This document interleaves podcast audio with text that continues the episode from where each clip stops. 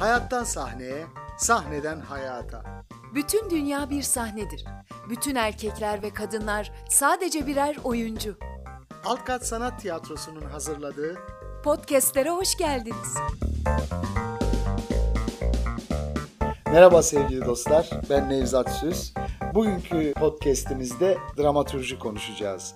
Bunun için yanımda e, Erdinç Doğancı var. Hoş geldin. Hoş bulduk abi. Nasılsın? İyiyim. Nasıl gidiyor? Valla yoğun bir süreç yaşadık. Özellikle pandemiden sonra e, güzel bir süreçti. Biz yoğunluğu özlemiştik çünkü.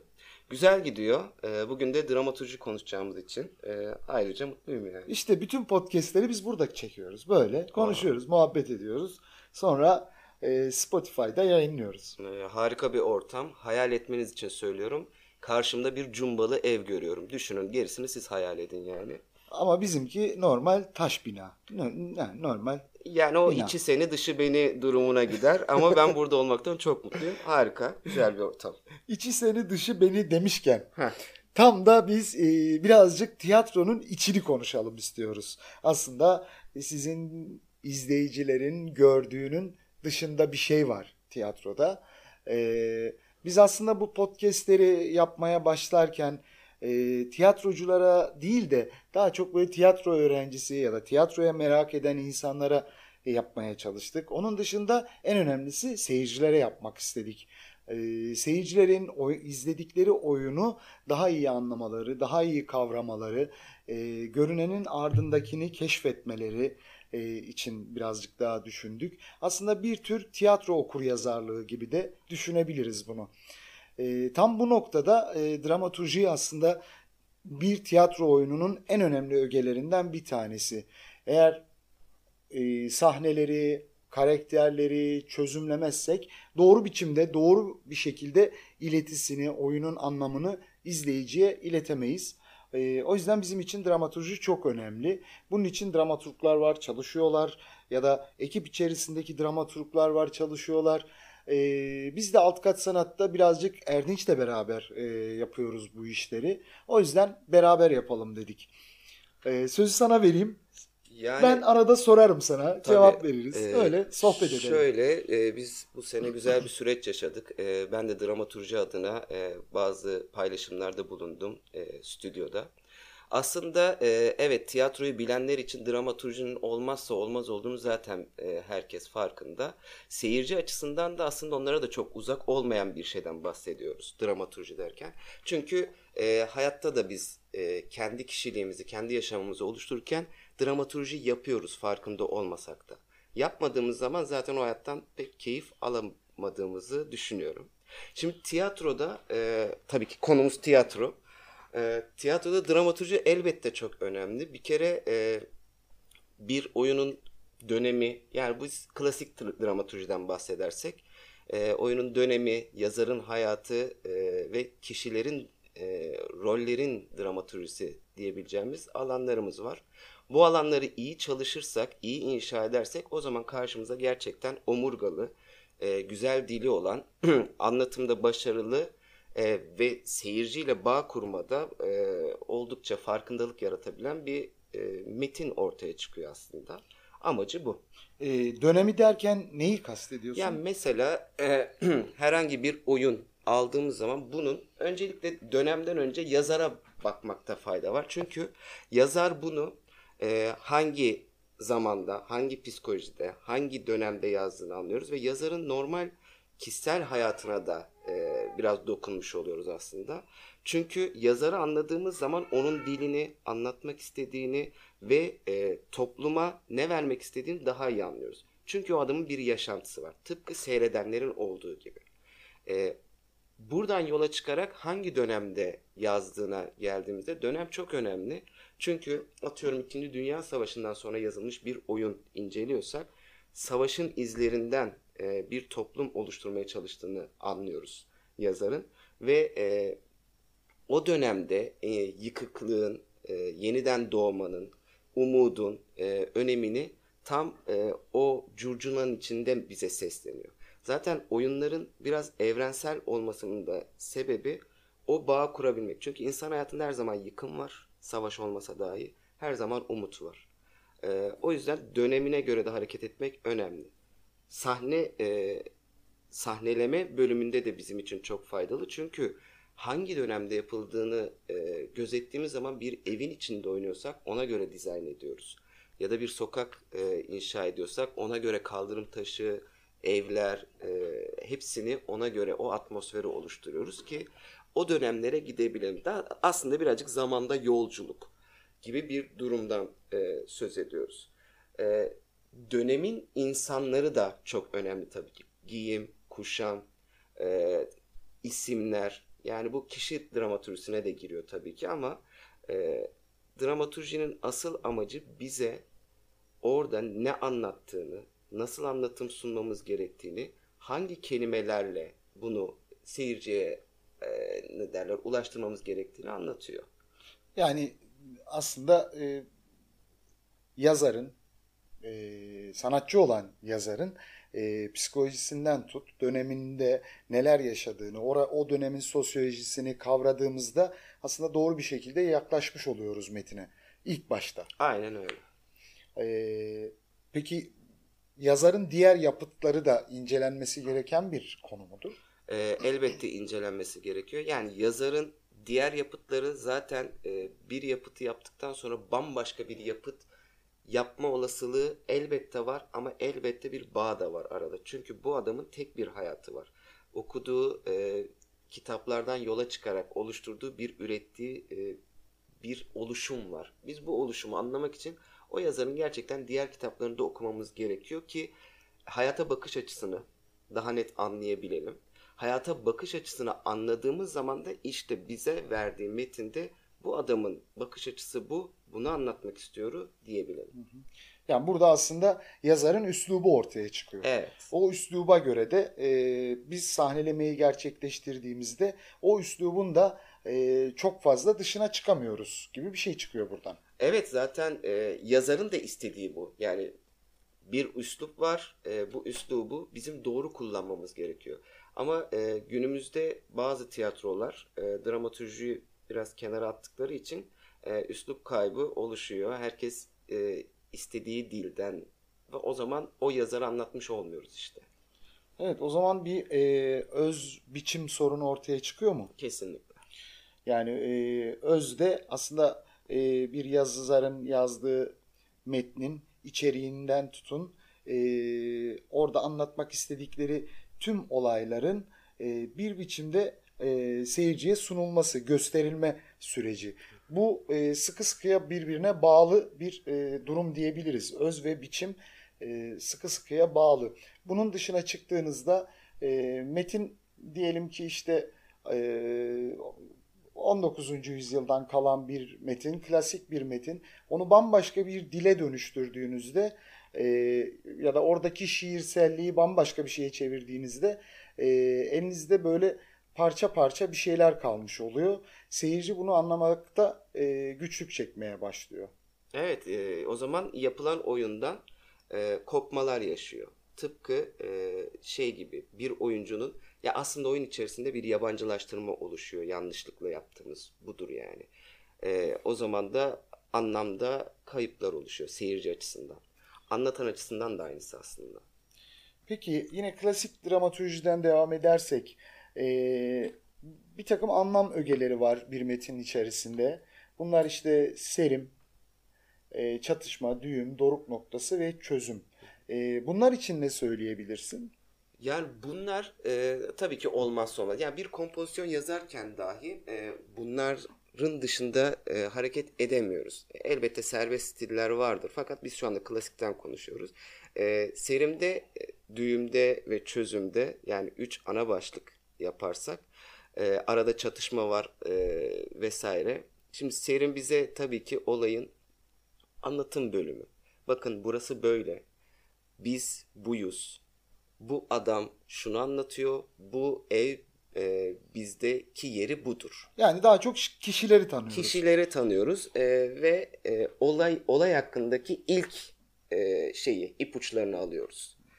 E, düğüm kısmında ise olayların artık e, iç içe girmesi ve bunun akabinde bir çatışmanın çıkması.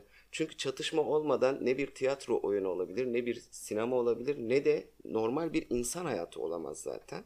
Ee, burada çatışmaları görüyoruz. Yazar da zaten ustalığını en çok burada konuşturuyor. Ee, hatta sahnelerken de en çok burada. Çünkü merak edilen yer orası. Merakı yükselttiğimiz yer de orası ki sonuç önem kazanabilsin. E sonuçta da zaten oyunun ana fikri e, ortaya çıkıyor. Karakterlerin son durumu ortaya çıkıyor ve biz oradan bir hayatı cebimize koyup seyirci olarak çıkabiliyoruz. Bir sonuç alarak çıkabiliyoruz. Yani çatışmanın e, gerçekleşmesi için e, aslında bir aksiyonun da olması gerekiyor. Aynen. E, aksiyon işte bu bir e, eylem planı da söyleyebiliriz bunun içerisinde. E, dediğim gibi tıpkı hayat gibi bizim hayatımızda her şey normal gitmiyor. Bir tiyatro oyununda da gidemez zaten. O yüzden mesela bir adamın borcu vardır. Borcundan dolayı e, sıkıntılar yaşadığını belli ediyordu. Bu bize serimde bunu anlatır. Borçlu adam e, ve sıkıntılı bir adam. Daha sonra işin içine başka birileri girer. Banka girer, sana borç verelim. Mafya girer. Mafya girer. E, mafyanın tehditleri başlar. Bir yandan kızı vardır. Kızı e, bu borçtan dolayı gider zengin bir adamla evlenmek zorunda kalır. Ve adamın hayatındaki bir sürü çatışmayı görürüz. Dert birken üçe çıkar. Mutluluk üçken beşe çıkabilir. Yani bu sadece çatışma dediğimiz kötü anlamda bir şey değil tabii ki. E, ve sonuç olarak bu adamın bu buhrandan, bu e, durumdan nasıl çıkacağını, çıktığında en önemlisi sonuçta şudur. Ne bıraktığı veyahut da ne kazandığıdır. Bunu gösterebildiğimiz zaman e, seyirci de kendi hayatında bunu bir yere koyuyor ve e, 30 yaşına kadar yaşamış bir insan bu zamana kadar ne bırakmış, ne almışı bile görebilir. Tabii ki doğru seyirciden bahsediyorum. E, o zaman çatışmayı sadece düşmanıyla e, çatışması değil, kişinin kendisiyle çatışması, kültürle çatışması, gö- gelenek ve göreneklerle çatışması, aile içi çatışma e, diye daha da arttırabiliriz. Kesinlikle yani iç çatışma ve dış çatışma olarak ayırabiliriz bunları. Ee, ama bir oyuncunun e, hepsinden faydalanması gerekiyor. Yani bu Stanislavski tekniğinde de vardır. Ee, bir çember oluşturması lazım. Ee, kendi oyununu oynarken. Biraz oyunculuktan devam ettik ama e, bu, bu çemberin içerisinde iç çatışmasını çok iyi e, tutması gerekiyor. İç temposunu ona göre ayarlaması lazım.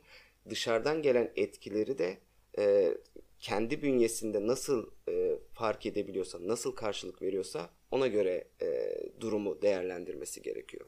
Ki seyirci de oyuncunun yerine kendini koyduğu zaman bu ortaya çıkıyor zaten. Peki e, birazcık da e, şeyden söz edelim. Yani e, oyun metninin e, oyun metni elimizde zaten e, mevcut. E, burada öncelikle bir tema mı aramamız gerekiyor?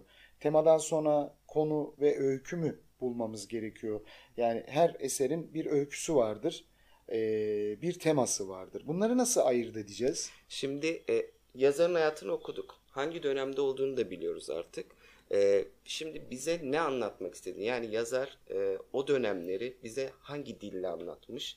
Nasıl e, öyküleştirmiş? Bunlara bakmamız gerekiyor elbette. E, ana teması ve ana fikri oyunda gerçekten çok önemli. Bunları bir kere e, ortada ortaya çıkartmamız gerekiyor. Altı çizilecek yerler vardır. E, kelime dramaturji dediğimiz bir şey de var bu arada. Çünkü 1500'lerde yazılmış bir oyunu da biz günümüzde oynuyor olabiliriz. Ama o dönemin kelimelerini işte dramaturji aslında buralarda da çok devreye giriyor. O dönemin kelimelerini günümüzde daha çağdaş bir dile kazandırabiliriz. Ama üslubu bu, bozmadan tabii ki. E, bu da e, zor bir aşama aslında. E, öykü, öyküye geldiğimiz zaman da orada öyküyü anlatan insan bütün dokularını veriyor aslında. Bütün atmosferi veriyor, bütün duyguları veriyor. Biz bu öyküyü en canlı bir şekilde aktarmak için e, çok fazla ne derler işe müdahale etmeden, öykünün yapısını bozmadan e, cümleleri değiştirirken özellikle bu çok oluyor, karşımıza çıkıyor. E, o şekilde düzenlemek gerekiyor. Yani e, bir tema için e, herhangi bir e, şeyden de yola çıkabiliyoruz öyleyse. E, bir e, atasözünden yola çıkabiliriz. Elbette yani Ak akçe kara gün içindir. Attım. ya da damlaya damlaya göl Öyle. olur. Yani e, Buna e, damlaya damlaya göl olura bir öykü e, oluşturuyoruz. E, öykünün içerisinde de ki- kişiler oluyor, karakterler oluyor E, ve bunların bir e, dramatik aksiyonu meydana gelmeye Kesinlikle. başlıyor. Oradan işte çatışmalar, düğüm, doruk noktası çıkıyor. E, şeyden de birazcık söz edelim. Karakterler dedik. Karakter ve tip e, arasındaki ayrımı da koymakta yarar var bence. Yani e, çok güzel bir konu. Çünkü e, bizde bizim tiyatromuzda özellikle hani çalıştığım tiyatrolarda şuna denk geliyorum. Tipi önemsemiyorlar. Karakteri önemsiyorlar. Karakter oynamayı daha önemli bir şey, tip oynamayı daha basit bir şey zannediyorlar. E, bir kere bu yanılgıyı e, bilmiyorum 10 kişi de dinliyorsa, 100 kişi de dinliyorsa e, ortadan kaldırsın lütfen. Çünkü tipi oluşturmak da çok zor bir şeydir. Karakteri oluşturmak da. Karakter e, sadece görselin dışında içi daha dolu olmak zorunda tabii ki. E, tabii ki hazırlanması e, daha uzun süreç gerektirebilir karakterin. Karakterle tipi ayıran bir özellikten bahsedecek olursak da birisi duygularınla ve kişiseldir. Diğeri ise toplumsaldır. Yani tip her tip yani tip zaten birçok karakterin birleşimidir. Genel kanıdır bize verilen. O yüzden onun tepkileri tek olabilir. Ama karakterin tepkileri her karakterin parmak izi gibi kendine ait tepkileri olmak zorundadır.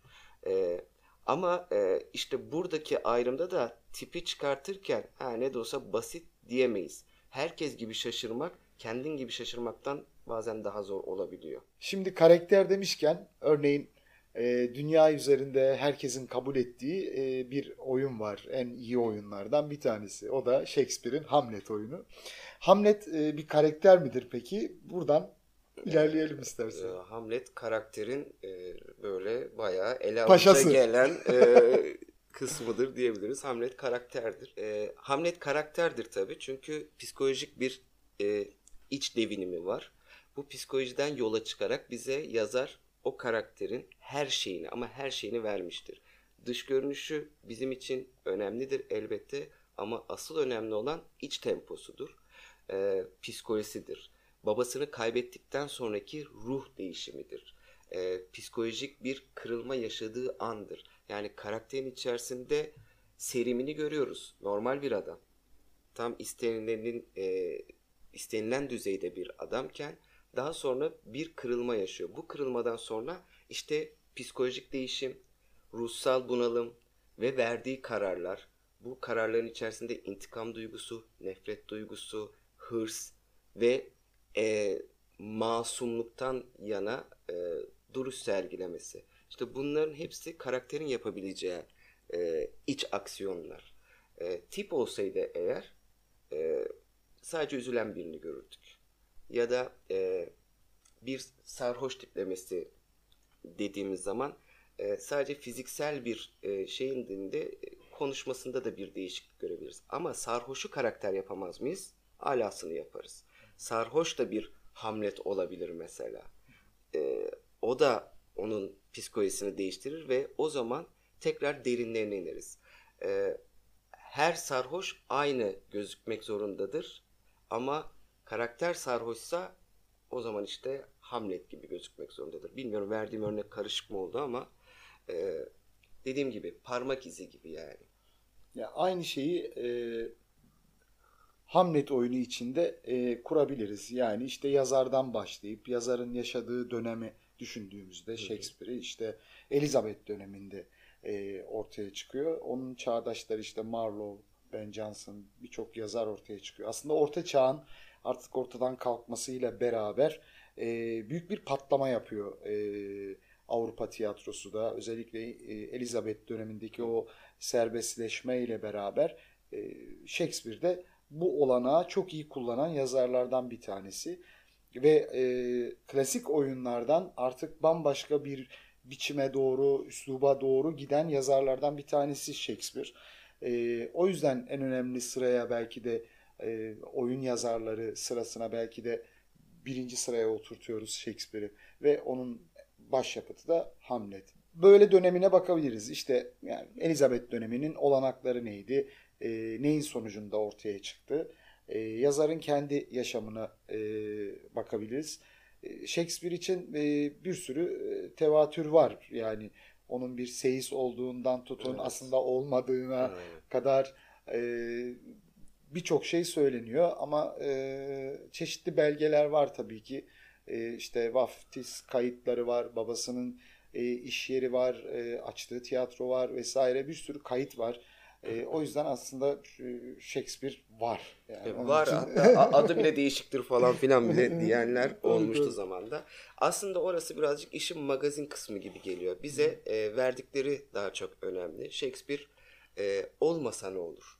Var, bir var olan bir şey var. E, bildiğimiz, elimizde somut tutabildiğimiz eserleri var. E, olmasa ne olur dediğimiz yani iki tane farklı hayat hikayesine baktığımız zaman ben de okudum. İkisi de birbirine aslında örtüşen hikaye. Sadece sıfatlarını değiştiriyorlar. Evet. E, bu da bizi aslında çok fazla etkilemiyor. E, işte doğum tarihi şuymuş buymuş. Zaten arada en fazla 50 yıl oynuyor veya da 10 yıl oynuyor. Öyle şeyler var. E, oyunun içerisine dönecek olursak da e, Hamlet'in e, evet e, şeyleri var. Dönemle alakalı da durumları çok güzel yansıtıyor. Zaten yazarın en büyük avantajı bütün duyguları e, oyunda verebilmesi. Bu duygular da evrensel duygular zaten. Yani 9 tane evrensel duygudan söz edebiliyoruz ve bu duyguları sağlam bir şekilde nakşediyorsa o zaman ölümsüz oluyor işte. Hamlet'te bunların vücut bulmuş şekli diyebiliriz açıkçası. Bir intikam oyunu e, diyebilir miyiz Hamlet için? Evet as- Yeterli midir?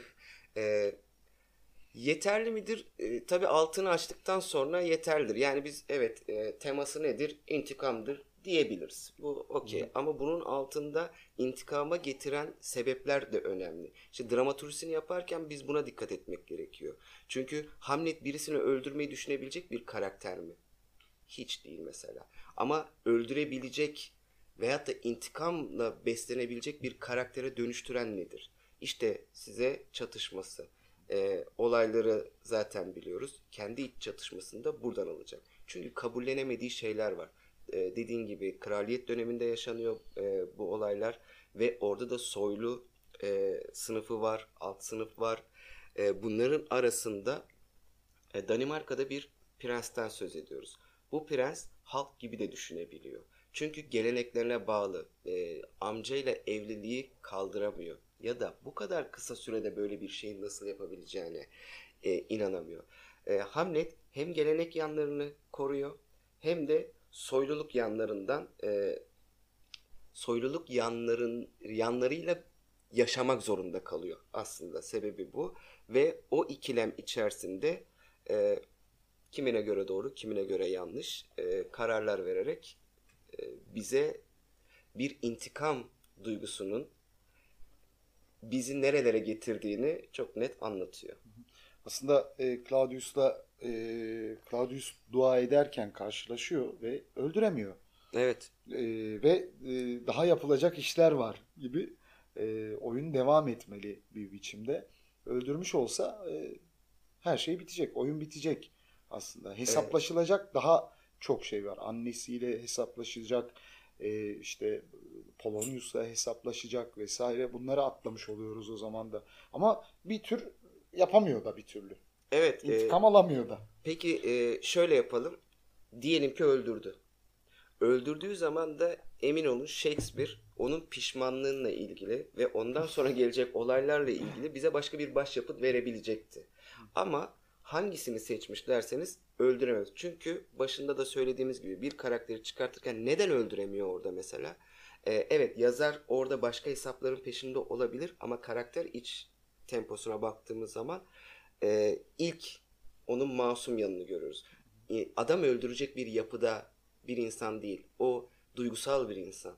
Ama biz gerçek hayatta da bunları yaşıyoruz.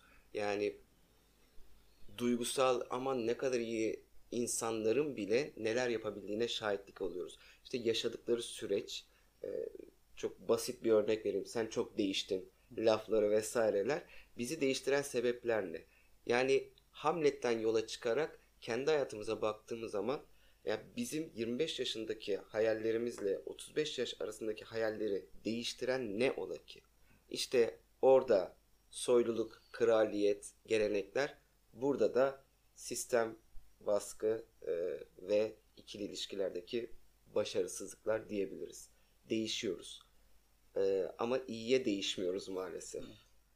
Evet, biraz toparlarsak peki e, birazcık daha e, izleyicilerin daha iyi anlaması adına e, bu sohbeti gerçekleştiriyoruz. Hamlet üzerine tabii ki e, birçok şey söylenebilir. Onun eylem eylemsizliğinden söz edilebilir.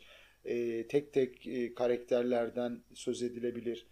E, çok uzatmadan e, dinlenebilir de bir podcast yapalım e, istiyoruz aslında.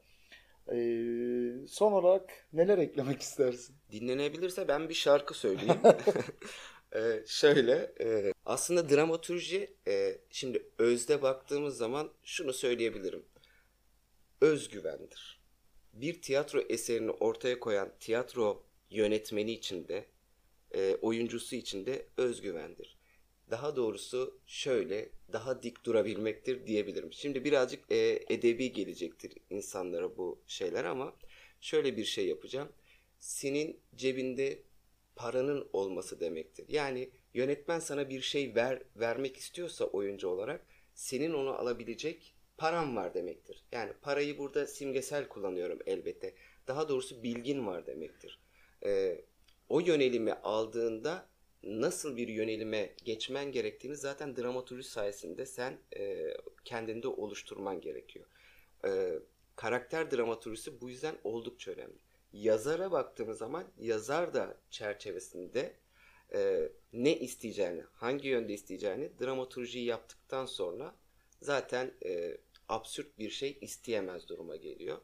Ve e, dramaturji bize tamamen omurgayı oluşturuyor ve bir oyun metninin dimdik ayakta durmasını sağlıyor. Biz daha çok klasik dramaturjiden bahsettik. İşte serim, düğüm, e, çatışma, doruk noktası. E, ama günümüz tiyatrosunda bu biçemlerin, biçimlerin birbirine de girdiğini e, görüyoruz. Daha doğrusu kapitalizmle beraber daha çok insan yaşamı da e, iyice, iyiliş edilmeye çalışılıyor. Sürekli çalışan birey, e, onların da psikolojisi değişmeye başlıyor. Buradan da hareketle 20. yüzyılda ortaya çıkan psikolojik görüşlerle beraber artık insan yaşamı da birazcık farklılaşmaya başlıyor. Ee, buradan da şeye gidiyoruz artık daha semiyolojik olarak da bir metni incelemek, e, yapı sökümcülük olarak, e, yapısalcılık olarak metni çözümlemek. Biz bunların hiçbirine tabii ki şu an girmedik. Girmedik. Daha çok e, klasik dramaturjide e, en temelini e, almaya çalıştık. Ya tabii ki çağdaş metinlerde e, bu dediklerimizin hepsi e, var ama yerleri değişik, bi- biçimleri değişik bir şekilde karşımıza çıkabiliyor. Dediğim gibi biz oralara girmedik. E, ama şu çok önemli. Biz günümüzde değişimden bahsettin, kapitalizmden bahsettin vesaire. Yani günümüzdeki insan formuyla e, 500 yıl önceki insan formu aslında aynı duygulara maruz kalmıyor maalesef. Evet duygular sabittir ama maruz kaldığımız daha yoğun duygular oluşuyor. İnsanlar artık tek duygularla, iki duyguyla yaşamaya alıştırıldı. Yani tıpkı tek bir şeyle mut ya da mutluluğun adresi verildi. Mutluluğun adresi verilince o insan robotlaştı. Robotlaşınca denileni yapan birini. Şimdi biz ne olduk belki? Topluma baktığımız zaman bir karakterden söz etmemiz zorlaştı. Ancak o evin içine girmemiz gerek, gerekiyor. Şimdi toplumumuzda herkesin mutlu olabilmesinin birkaç kaidesi var. Bunlar işte ev alması lazım, araba alması lazım, belli bir yaşa gelince işte evlenmesi lazım gibi gibi şeyler. Ee, şimdi biz bu toplumun içerisinde belli duygulara hitap edebiliyoruz. Ee, ama bu duygular ortadan kalkmış anlamına gelmiyor. Biz böyle yaşadığımızı zannediyoruz. Aslında biz çok daha renkli bireyleriz. O yüzden e, günümüz insanı geçmişteki insanla aslında aynı ama maruz kaldığı şeyler, e, enjekte edilen duygular, mutluluklar, üzüntüler farklı diyebiliriz. O yüzden de günümüzün oyunları e, birazcık daha e, tek düze duygular barındırmak zorunda kalıyor. Evet bu birazcık ağır oldu farkındayım. ee, çağdaş metinlere biraz gönderme gibi oldu. Ama bu aslında zor olandı. Yani basit gibi görünen bir şeyi yapabilmek daha zordur. Tıpkı tip oynamanın ne kadar zor olduğu gibi. Dramaturji deyince illa sanatsal anlamamamız gerekiyor bence. Yani bunu e, evet tiyatrocu arkadaşlar tabii ki bunu bir matematiğin içerisinde değerlendireceklerdir, değerlendiriyorlardır. Ama biz normal seyircinin gözünde baktığımız zaman da e, sadece şey değil bu. Yani dramaturji bir matematiktir değil. Bu bizim aslında birazcık yaşam şeklimiz. Bizim kaliteli yaşam şeklimiz de dramaturjiye bağlı. Şundan bahsediyorum. Bir rol çıkartırken nasıl dramaturjisini çıkartıyoruz? Eyvallah çok güzel bunlar. Biz yaşarken de kendi dramaturjimizi çıkartıyor muyuz acaba? Neyiz? Kimiz? Ne hayallerimiz var? Ne olmak istiyoruz? Nasıl yaşamak istiyoruz? Sorularını daha kendimize sormuyoruz. Hatta nasıl gözükmek istiyoruzu bile kendimize sormuyoruz. Toplum bizim nasıl gözükmemizi istiyorsa öyle gözüküyoruz. Şimdi o zaman kaliteli hayat yaşayanla yaşamayan arasındaki farkı yine dramaturji belirliyor. Eğer insan normal yaşantısında kendi dramaturjisini yaparsa kaliteli yaşama ulaşır. Tıpkı kaliteli bir e, oyun izler gibi. Ama dramaturjisini yapmazsa başkalarının fikirleriyle yaşar. Bu da zannediyorum bir bireyin başına gelebilecek en kalitesiz yaşam olur. Dramaturji insan için önemli yani. Yani kişi her alanda, her durumda kendini sürekli sorgulamalı, yenilemeli, analitik düşünebilmeli, e, eleştirel bakabilmeli. E, eleştirel bakamıyorsa e, kendini bu konuda geliştirebilmelidir. Bu tiyatrocu için de tabii ki. Aynen. Yani yoksa o, o metnin sana sunduğu olanakları anlamamış olacaksın tabii doğal olarak. Kesinlikle. Bir oyunu çözümlerken o zaman şöyle de düşünebiliriz. Gazeteci kuralı 5N 1K. Ne, neden, niçin, nasıl, ne zaman ve kim? Bu soruları sorduğumuz zaman oyuna da karaktere de bu soruları sorduğumuzda e, doğru bir yere doğru evrilmeye başlayacağız demektir. Evet, aynen öyle. İşte e, iyi bir gazeteci de bu soruları doğru sorarsa iyi gazeteci oluyor. İyi bir tiyatro metni dramaturjisi yapılacaksa bu soruların doğru sorulması gerekiyor. Bir şey daha söyleyeyim. İyi bir kaliteli yaşam içinde bu soruları kendimize sormamız gerekiyor. Dramaturji bizim için yani tiyatro için değil sadece. Evet, e, bugün dramaturji üzerine konuştuk. E, Erdinç çok teşekkürler. Ben teşekkür ederim. Umarım başka başlıklarda yine beraber oluruz. E, bugünkü podcastimizde bu kadar. Bir dahaki podcastlerde görüşmek üzere. Hoşçakalın. Görüşürüz. Hoşçakalın.